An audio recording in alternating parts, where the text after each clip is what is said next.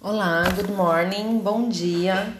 Então agora a gente vai ler a 13 terceira carta da obra de Jane Austen, Amor e Amizade, que é Love and Friendship. E primeiro eu vou ler em português e depois eu vou ler em inglês. Só que essa carta é muito longa, ela tem oito páginas. Então eu vou subdividi-la em quatro e quatro, parte 1 um e parte 2. Então vamos lá. Décima terceira carta, Laura, continuação, parte 1. Um.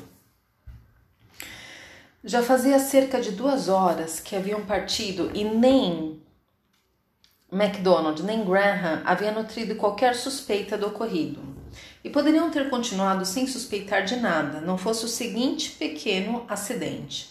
Sofia, ao abrir um dia, por acaso, uma gaveta privada da biblioteca de MacDonald com uma de suas chaves, descobriu que era ali que ele guardava seus documentos importantes e entre eles algumas cédulas de valor considerável. É, essa descoberta ela compartilhou comigo e ao concordarmos as duas que seriam um tratamento adequado e um des, a um desgraçado tão vil quanto o McDonald privá-lo de dinheiro que talvez tivesse ganhado de maneira desonesta, ficou decidido que da próxima vez que uma de nós passasse por ali, deveria pegar uma ou mais notas promissórias daquela gaveta. Esse plano bem concebido já havia sido várias vezes colocado em prática com sucesso por nós, mas ai de mim. Exatamente no dia da fuga da janeta, enquanto Sofia majestosamente transferia a quinta nota promissória da gaveta para a segunda foi de repente interrompida do modo mais impertinente em sua empreitada pela entrada muito brusca e precipitada do próprio MacDonald. Sofia, que embora fosse naturalmente de uma doçura encantadora, podia, quando a ocasião exigia, recorrer à dignidade de seu sexo. Na mesma hora, assumiu uma expressão absolutamente furiosa e de senho franzinho, lançou um olhar raivoso ao impávido culpado e conclamou num tom de voz impositivo: Por que razão minha privacidade foi invadida de maneira tão insolente? O descarado MacDonald, sem sequer fazer menção de se desculpar pela transgressão de que era acusado, torpemente repreendeu Sofia por defraudá-lo de modo ignóbil de seu dinheiro. A dignidade de Sofia fora ferida. Miserável! exclamou e apressadamente repôs a nota promissória na gaveta. Como ousas acusar-me de um ato do qual a mera ideia me faz enrubescer?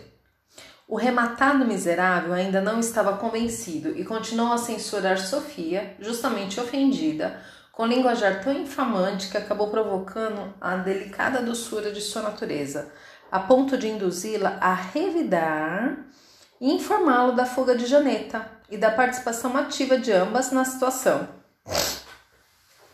A essa altura da discussão, entrei na biblioteca e, como você pode imaginar, fiquei tão ofendida quanto Sofia com as infundadas acusações do malévolo e desprezível MacDonald. Viu, canalha, gritei. Como podeis ter a ousadia de tentar manchar a imaculada reputação de alguém de tão luminosa excelência? Por que não suspeitais, então, também da minha inocência?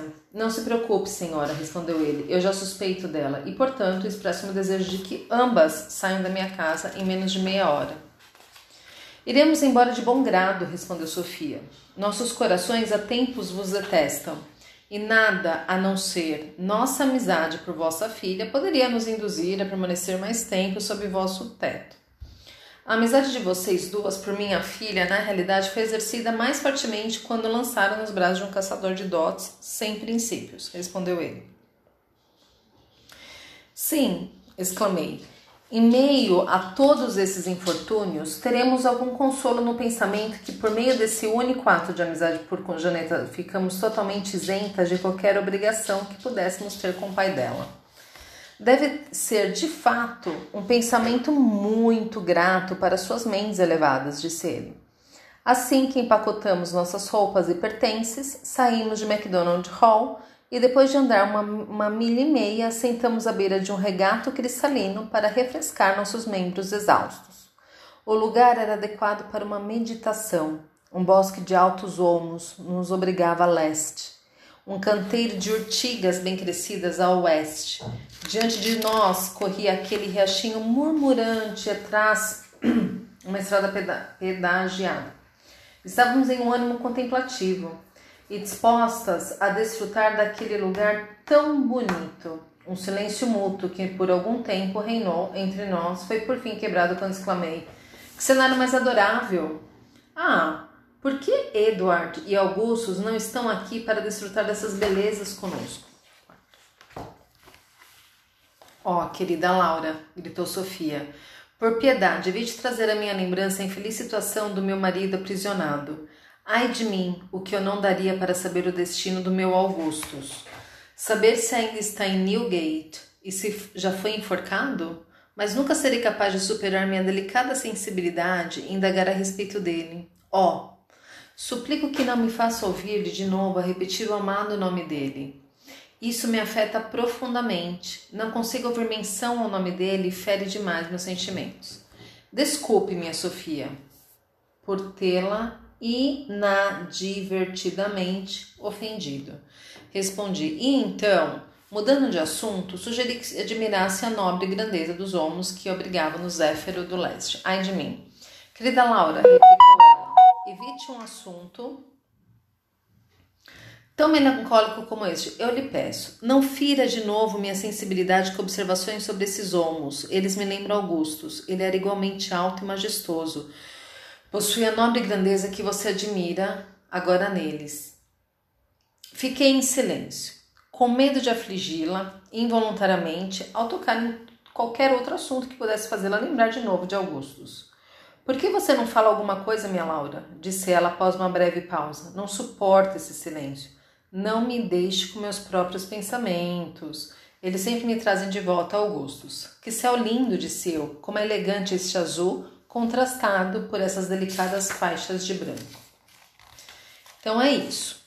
Então, eu já li já as quatro páginas. Agora eu vou ler as quatro páginas em inglês, ok?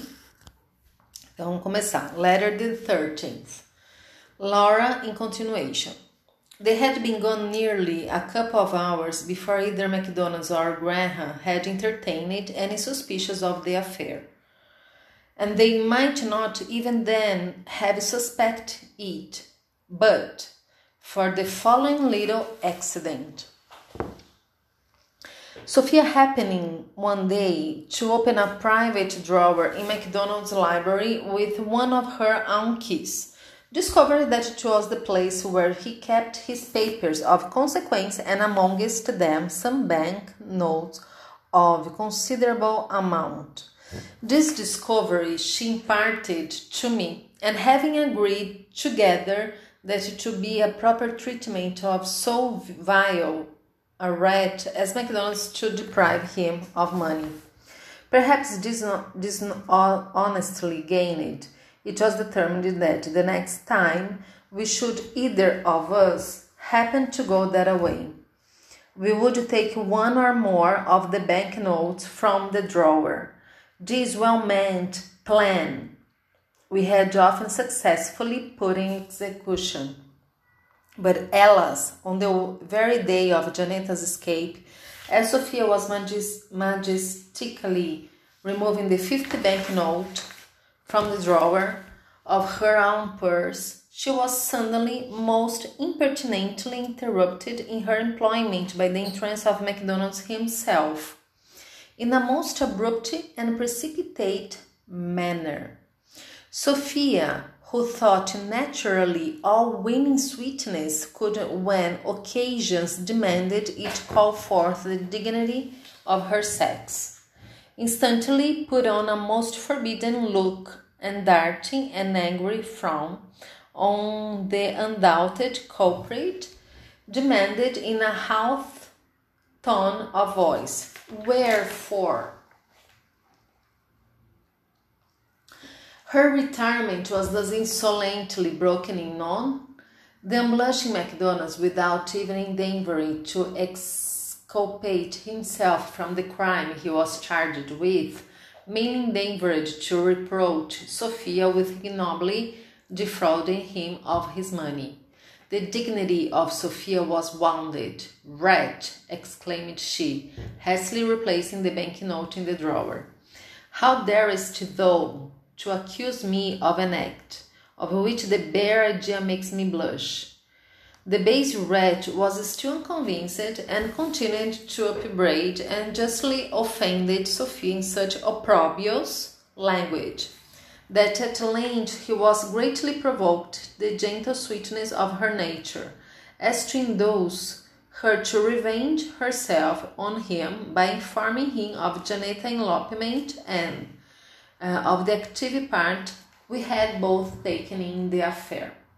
At this period of their quarrel, first, I entered the library and was, as you may imagine, equally offended as Sophia at the well grounded accusations of the malevolent and contemptible MacDonald.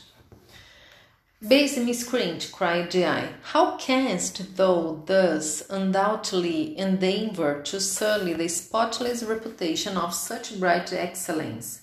Why dost thou not suspect my innocence as soon? Be satisfied, ma- madam, replied he. I do suspect it, and therefore must desire that you will both leave this house in less than half an hour. We shall go willing, answered Sophia. Our hearts have long detested thee, and nothing but our friendship for thy daughter could have induced us to remain so long beneath thy roof. Your friendship for my daughter has indeed been most powerfully exerted by throwing her into the arms of an unprincipled fortune hunter, replied he. Yes, exclaimed I, amidst every misfortune, it will afford us some consolation to reflect that by this one act of friendship to Janetta, we have amply discharged every obligation that you have received from her father. It must indeed be a most grateful reflection to your exalted mind, said he. As soon as we had packed our wardrobe and valuables, we left MacDonald Hall, and after having walked about a mile and a half we sat down by the side of a clear, limpid stream to refresh our exhausted limbs. The place was suited to meditation. A grove of full grown elms sheltered us from the east, a bed of full grown nettles from the west. Before us uh, ran the murmuring brook, and behind us ran the turnpike Turnpike Road. We were in a mood for contemplation and in a disposition to enjoy so beautiful a spot. A mutual silence which had for so some time reigned between us was at length broke by the exclaiming, What a lovely scene! Alas, why are not Edward and Augustus here to enjoy its beauties with us? Ah, my beloved Laura, cried Sophia, for pity's sake, forbear recalling to my remembrance the unhappy situation of my imprisoned husband. Alas! What would I not give to learn the fate of my Augustus? To know if he is still in Newgate, or if he is that hung but never shall I be able to, so far to conquer my tender, tender sensibility as to inquire after him. Oh, do not, I beseech you, ever let me again hear you repeat his beloved name. It affects me deeply. I cannot bear to hear him mention it, it wounds my feelings. Excuse me, my Sophia, for having thus willing offended you, replied I and then changing the conversation, desired her to admire the noble grandeur of the realms which sheltered us from the eastern zephyr. Alas, my Laura, returned she, avoid so melancholic a subject. I entreated you, do not again wound my sensibility by observations on those elms. They remind me of Augustus. He was like them, tall, majestic. Uh, he possessed that noble grandeur which you admire in them. I was silent, fearful lest, lest I might any more unwilling distress her by fixing on any other subject of conversation which might again remind her of Augustus. Why do you not speak, my Laura? said she after a short pause. I cannot support the silence. You must not leave me to my own reflections. They ever recur to Augustus. What a beautiful sky, said I. How charmingly is the azure varied by those delicate streaks of white. So, guys, that's it. This is the middle of the letter 13th. So, uh, in the afternoon, I will read the, the part 2 of the letter 13th, and at night, I will read the letter 14th. And tomorrow, you finish the book, okay? So, bye bye. Are you exciting? Bye bye. See ya.